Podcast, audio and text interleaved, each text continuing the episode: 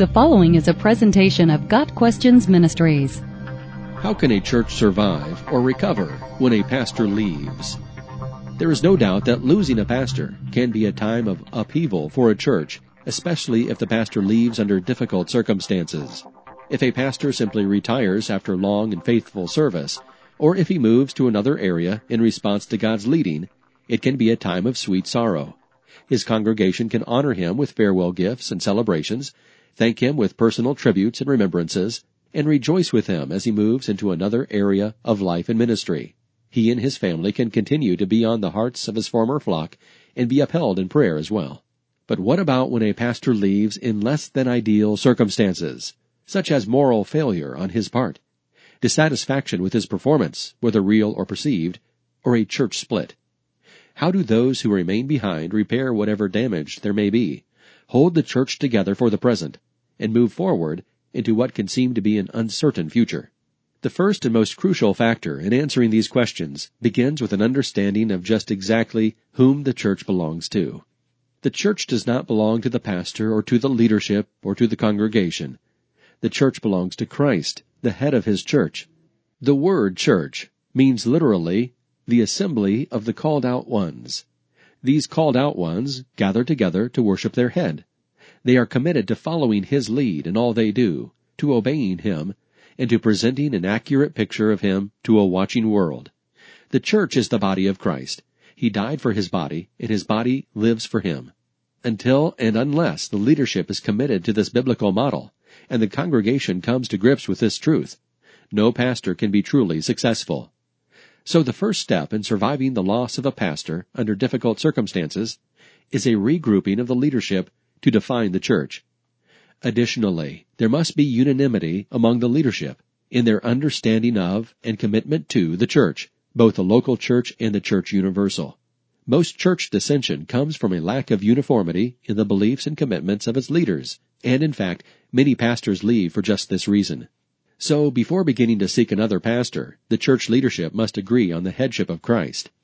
Second, the leadership must understand and be committed to the sovereignty of God in all things, but most especially at the time of the departure of the pastor. Nothing that happened was a surprise to God. Either he caused the pastor to leave, or he allowed it to accomplish his divine will and purposes. Either way, he has assured us that all things work together for good for those who love him and are called according to his purpose. Romans 8 verse 28. And the church can take comfort in the knowledge that they are being led by the sovereign God who is involved in every detail of the life and ministry of the church, as well as that of the pastor. A clear and grounded confidence in God's sovereign control over the church will lead the people to say with Paul, But thanks be to God, who in Christ always leads us in triumphal procession, and through us spreads the fragrance of the knowledge of Him everywhere. 2 Corinthians 2 verse 14. Third, the departure of a pastor is a good time to reevaluate or redefine the mission and work of the church. There are obvious mandates from Scripture, teaching and preaching the Word, worshiping and glorifying God, and fulfilling the commission to spread the gospel.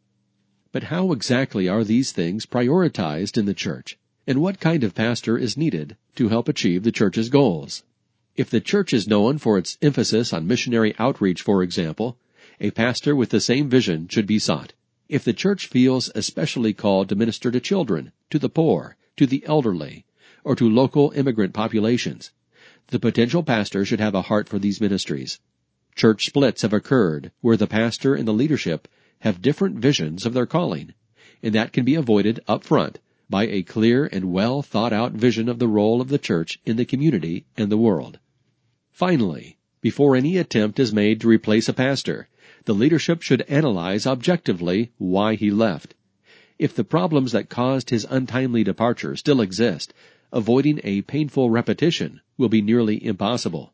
For example, if there is a problem of sin in the congregation that was never effectively dealt with, that must be resolved before calling another man to the church. The apostle Paul dealt with an extraordinarily sinful and stiff-necked group of people in the Corinthian church which was continually divided and racked with conflict. They were selfish, disorderly, and worldly. Sin stained the Lord's table. They fought with each other, sued each other, and took sexual advantage of each other. And they were proud. To ask a new pastor to come innocently into a church whose members exhibit such behavior is terribly unfair and only invites another painful pastoral departure. It is up to the church leadership to institute Matthew 18 discipline, preferably before the new pastor arrives or soon thereafter, as long as he is fully aware of the situation. Got Questions Ministry seeks to glorify the Lord Jesus Christ by providing biblical answers to today's questions. Online at GotQuestions.org.